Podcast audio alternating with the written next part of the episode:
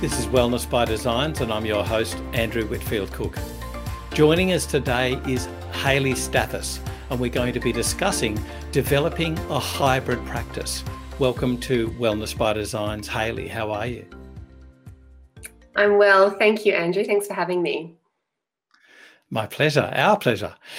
Hayley, first, can you tell us a little bit about your history? You started off in a marketing background, didn't you? Something like that. But what drew you to naturopathy? Yeah, so I began my career. I went to uni and studied communications and worked in marketing, public relations events in Sydney and London, and had a great time, but became very burnt out in my 20s. So I guess it's not an uncommon story where you work in the corporate area, have a great time, but really that type of working environment starts to take its toll. And I guess I'd always been interested in nutrition. I was the one making the healthy salads in the staff kitchen and teaching everyone about including proteins in their lunch for energy and that type of thing. And I guess I really wanted to become part of the solution rather than the problem. I could see my colleagues around me stressed out, burning the candle at both ends, and starting to develop. One girl who sat next to me was getting these migraines and told me that she was popping Nurofen Plus, so ibuprofen and codeine pills, just to take the edge off through the day.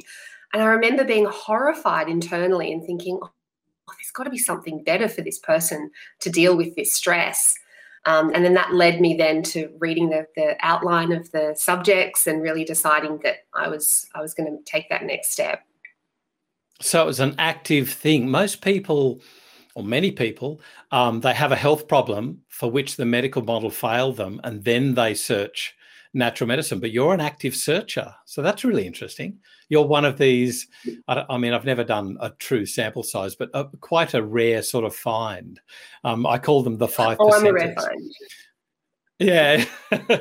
So just a little bit about the marketing thing.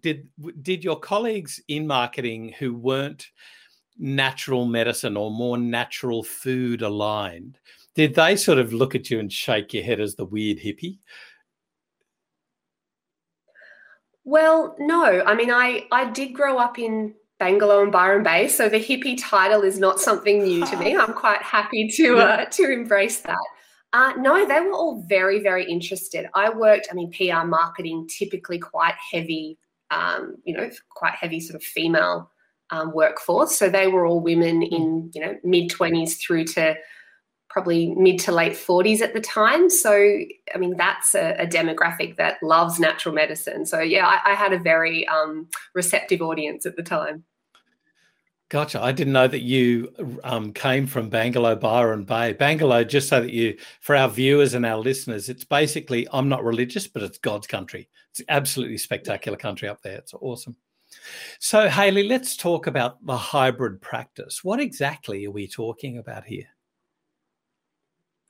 So a hybrid practice for me, and I teach programs, so a hybrid program is where we're combining one-on-one consultations and testing and treatment plans with elements of online curriculum, so video lessons, handouts, resources for patients, with group coaching sessions, and then perhaps some sense of a community platform, either a Facebook group or another sort of area where people can all interact, patients can interact. So it's packaging up your expertise and delivering your knowledge to a patient in a way that goes beyond that traditional across from the table in the clinical practice face-to-face. Okay, so many practitioners have had to pivot with COVID into developing an online practice. Have you been doing this for quite some time prior to COVID-19? Yes. So in my own clinical practice, the sort of last 3 years of my practice, I ended up closing November last year and moving straight into sort of marketing, coaching other practitioners. But the last 3 years of my practice, I was operating in a hybrid model in some sense, and the last sort of 2 years to 18 months was completely hybrid. So I wasn't doing anything other than my hybrid programs with my patients. Definitely though, you know, the past 18 months of being in a pandemic, a lot of practitioners were sort of forced into at least telehealth appointments, which has really opened up that world of, oh, what else could I offer online? How else could I support my patients beyond just me in front of them and in that half an hour consultation? Yeah, but what you're talking about isn't just a consultation. You're talking about programs. So there's a lot more that you have to prepare and give and interact with a patient population, because you're also talking about groups as well. So that's a really interesting take on things. Yeah, it is. I guess for me personally in my own practice, I was looking at ways to leverage my time more. I didn't want to work more than 3-4 days in practice. I had even younger children back then, and I wanted to find a way to sort of not burn out myself. I mean, I left marketing 10 years prior to not burn out, and what I found was, oh, here I am in another profession burning out. So for me personally, I really needed to find a better way of working. I had a Hashimoto's diagnosis around the same time. So even though perhaps at the beginning of my naturopathy career, I didn't have a health story myself, one certainly eventuated. So I needed to look after myself. And I also realized that patients were wanting more. I was looking at other practitioners, particularly health coaches, and they were running programs. And I trained in health coaching. So I needed to improve my coaching skills. That was a gap in my skill set. And I looked at the way they were offering their services, and they were getting clients to sign up for 12-week programs at a minimum. And that just really made sense to me. So in my own practice, I really looked at, well, one, niching. So specializing, I guess, is probably the term that we would use more so that I was working with a particular type of client, a particular type of condition, so that I could really hone all of the resources I created to serve that client with the particular problem or symptom set that they had. So that streamlined things a lot more. And it allowed me then to package up video lessons, resources, handouts, because it was quite specific to that client and what they needed. Okay.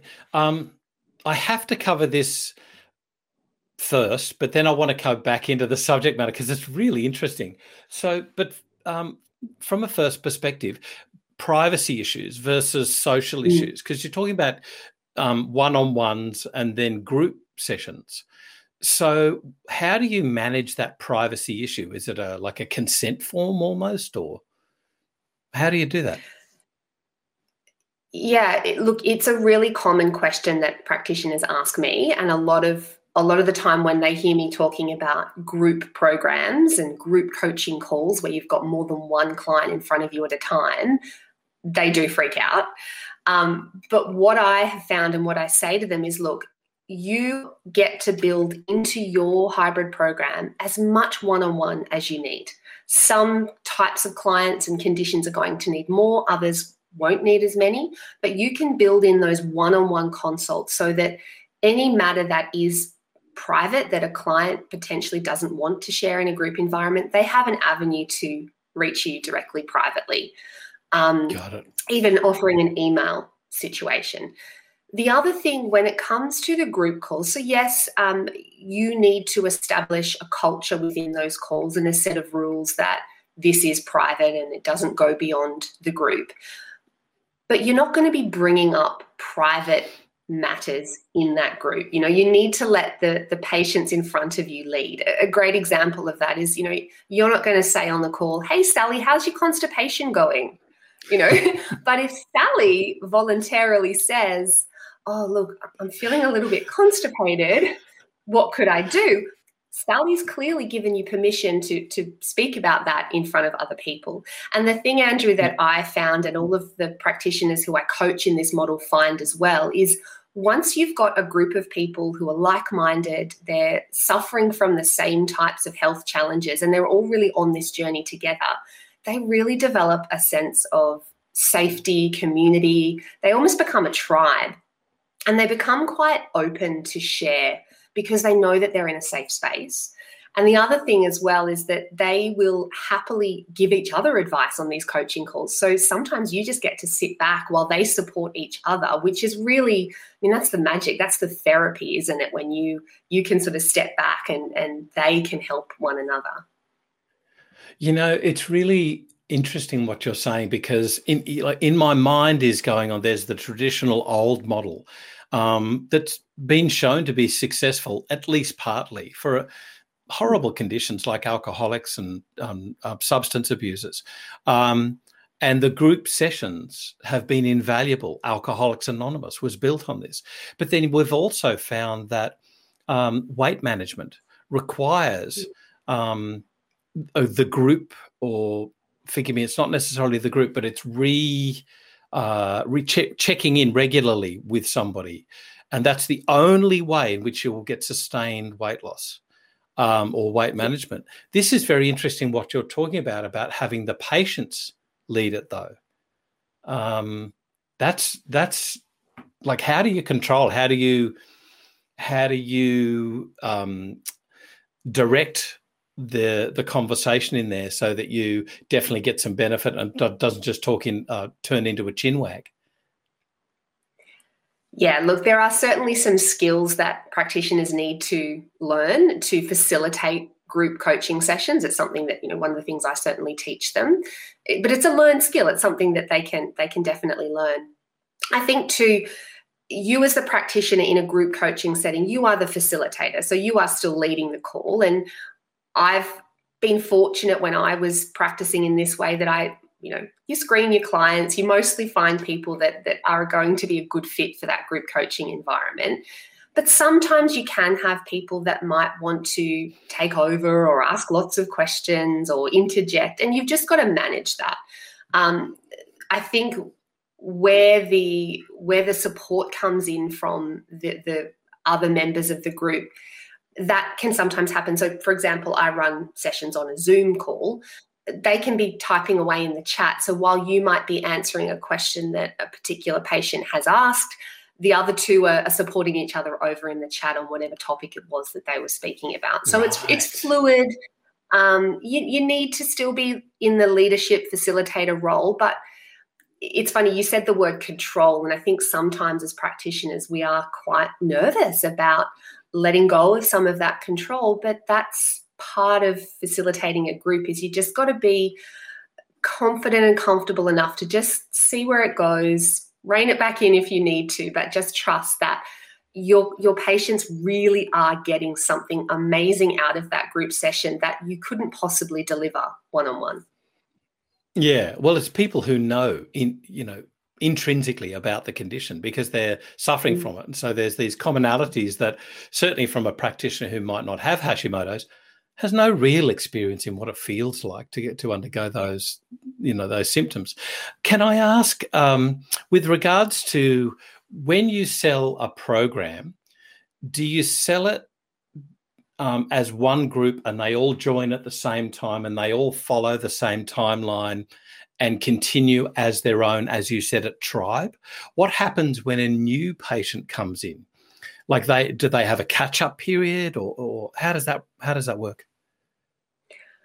You can do it both ways, and I have done a group where there was a set start date and everyone was at the same point for the whole program.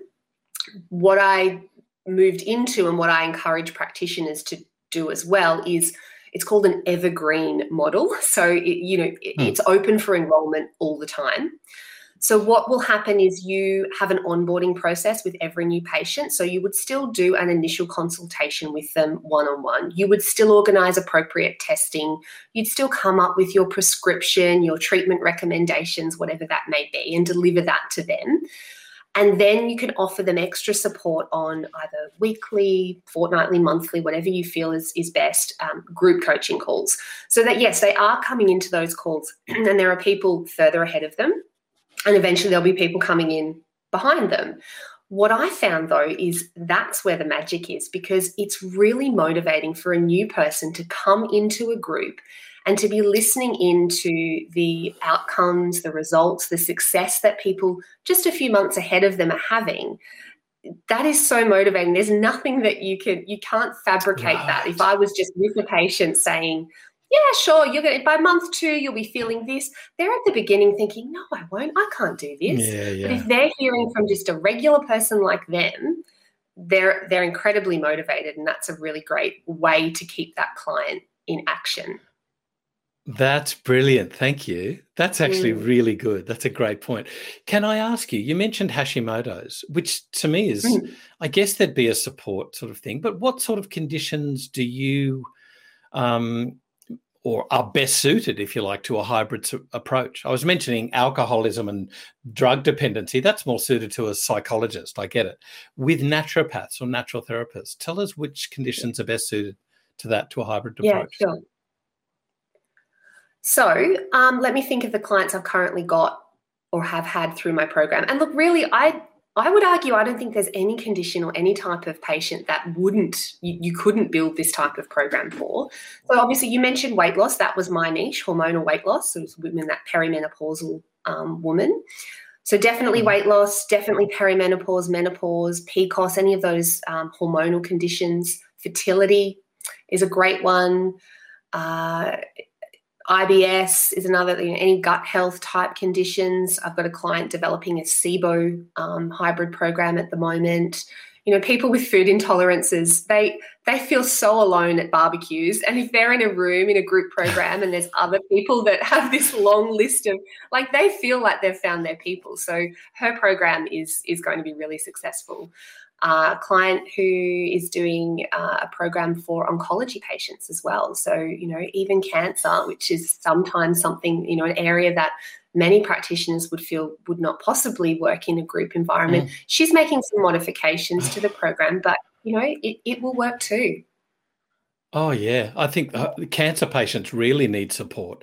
And talk about somebody who, like, how do you understand the chronic hypervigilance that a cancer patient has to go through?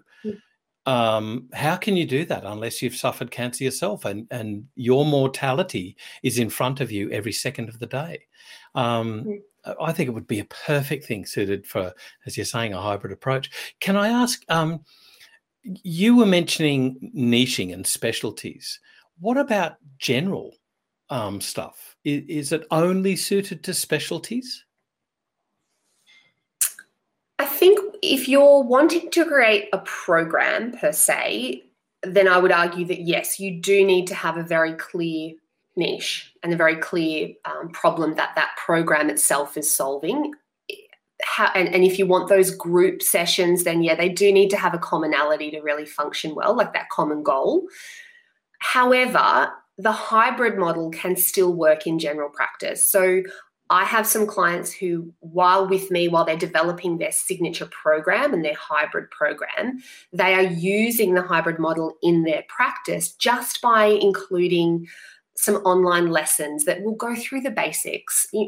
A lot of practitioners, we find that we're repeating ourselves with just things like, what are protein foods, and how much water should I drink, and how many hours sleep should I get, all those sort of pillars of health. You can record videos and have handouts and almost have a virtual onboarding process for your patients coming into the practice, because regardless of the condition, there would still be similar common types of messages that we need to get across to our patients. Even, you know, how to book your next appointment or how to change an appointment, or just that general welcome to our practice, here's how we operate. A lot of that can be delivered virtually in a mini onboarding program. Right. Of course, what about outcomes? Now, you were mentioning earlier, and I thought it was so telling, that you've got the patients talking about their successes, offering encouragement for the newbies of the program. So I guess that speaks volumes, but we've got to talk about outcomes, because denigrators of natural medicine will say, oh, it's all placebo, it doesn't work, da-da-da. Nothing could be further from the truth, but we've got to talk about outcomes. So do you blend these hybrid sessions with one-on-ones where you talk about the successes and, you know, you do your documentation, obviously, of objective outcomes? Absolutely. So I believe, and I teach my clients, look, let's not put another course out there that someone can purchase online and have no support, no one-on-one access to the practitioner, and they're left to their own devices. We know that that type of online program doesn't really work as far as outcomes go. But because they've got you, the practitioner, that you are checking in with them one-on-one and having those consultations throughout the course of your time together, and all the other bits and pieces is just added bonuses there, designed really to enhance the transformation. I really found, and the feedback I had from my own clients when I worked in this way, was they felt they got more of me than if they just had, you know, 3 one-on-one sessions over 8 weeks. And they said that, you know, the accountability, I think, was the biggest thing. They could turn on the video, watch my little video, do the handout, do whatever, you know, exercise or action step I'd set for them. They'd have emails popping into their inbox every week from me. They'd have the group coaching calls. They'd have their upcoming one-on-one sessions. So it was almost like I was living in their back pocket. So there was no hiding. Gotcha. Okay. So the question there is, how do you know that a patient needs to see you? Do you just tell them at the beginning, look, this is available whenever you need to sort of come out of the group and see me personally? Or are there set times that you try and, organise so that you're leveraging your time in the best way possible? How does that manage? What I think works best is a bit of both. So you have your set consultation time. So you would ideally schedule those. I mean, obviously the initial consultation and then the delivery of the treatment plan and personalised recommendations. And then again, depending on who the patient is and what the condition is, will help guide you. Looking, and what practitioners can do is look back, well, how often did I see that type of client in my clinic anyway? Well, let's emulate that with, this is where I will schedule these one-on-one consultations. So they are locked in, obviously with flexibility as needs be. Then what I always encourage my practitioner clients to do is buffer enough in your margin so that if that emergency situation came up where they just needed a quick phone call with you, and sometimes that's all it takes, Andrew. It doesn't need to be a half-hour complete follow-up. Sometimes just a quick 5-minute chat on the phone.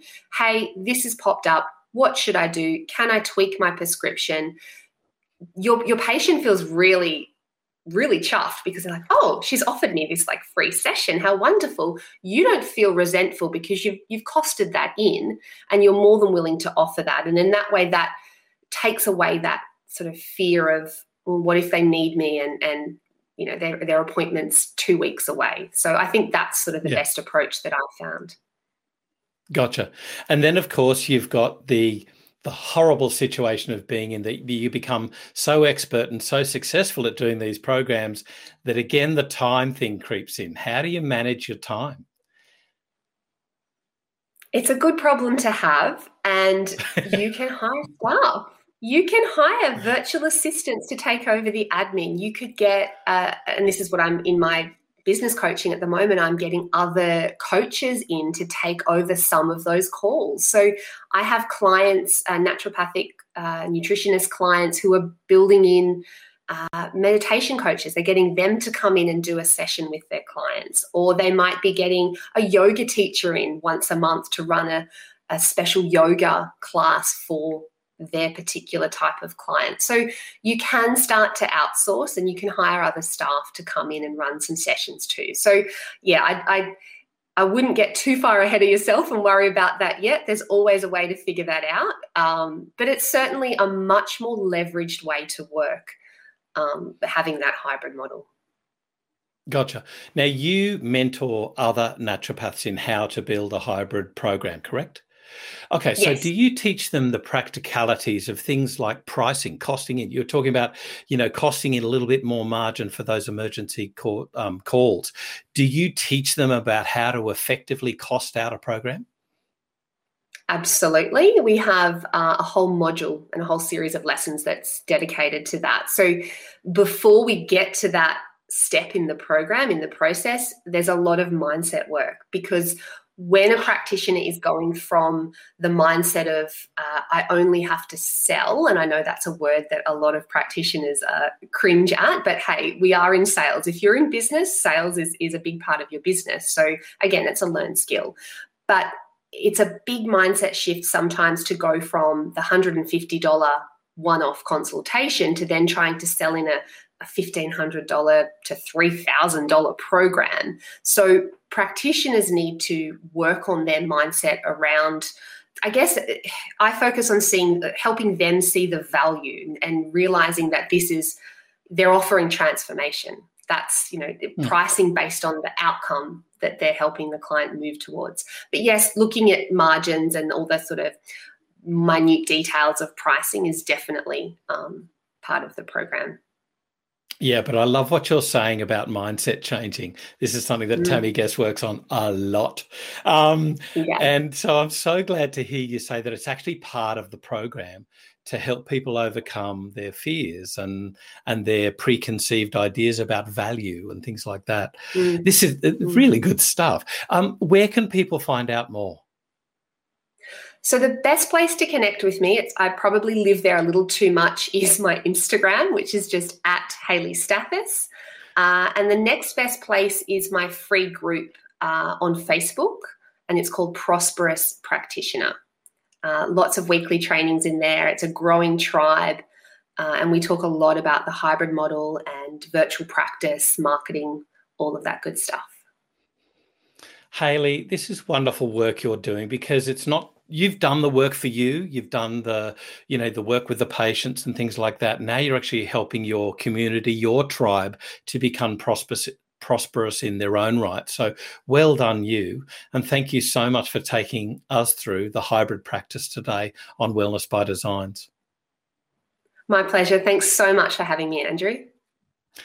And everybody, thank you for your company today. We will definitely be putting up a lot of these groups that Hayley can invite you into, and how you can get in touch with her as well on Instagram, up on the Designs for Health website. And of course, you can find all of the other podcasts up there as well. Thanks so much for joining us today. I'm Andrew Whitfield-Cook, and this is Wellness by Designs.